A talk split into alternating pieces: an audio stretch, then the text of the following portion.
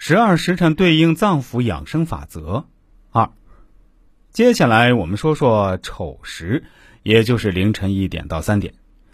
这个时候呢是肝经当令，有句话叫“丑时养肝正当时”。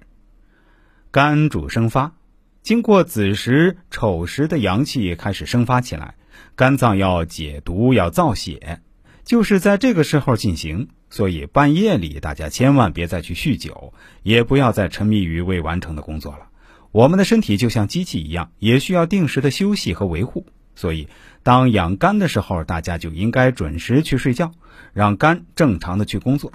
如果大家不遵循这个自然规律，不给身体喘息的机会，当然就容易生病了。中医理论认为，肝的主要生理功能主藏血和主疏泄。主藏血的含义主要包括两个方面，一个是调节血量，另一个是滋养肝脏本身。主疏泄也就是肝气一泄。肝的疏泄功能对于协调气的升降出入之间的平衡起着调节作用。肝的疏泄功能正常，那就代表气血调和、经络通利、肝腑器官的功能正常。如果肝的疏泄功能异常，那你的身体就会出现两种病理现象：一是肝的疏泄功能减退；如果肝气郁结不畅，就会出现。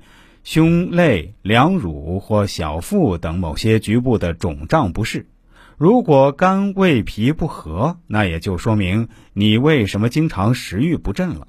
另外，对于女性朋友来说，痛经、闭经等现象的发生，也可能是因为肝气疏泄不畅而引起的。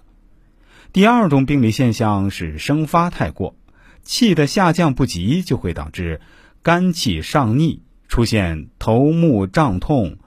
面目红赤、易烦躁等等。现代人无论是工作上、学习上还是生活上，都存在很大压力，晚睡是常有的事儿。所以子时的时候没有养好肝气，肝血同样没有养好，经常这样的话，就会身体造成很大的伤害。特别是我们年轻的时候，耗散的肝气会对日后老年时的健康产生重要影响。这就是为什么中医不提倡年轻时太过耗散精力的原因所在。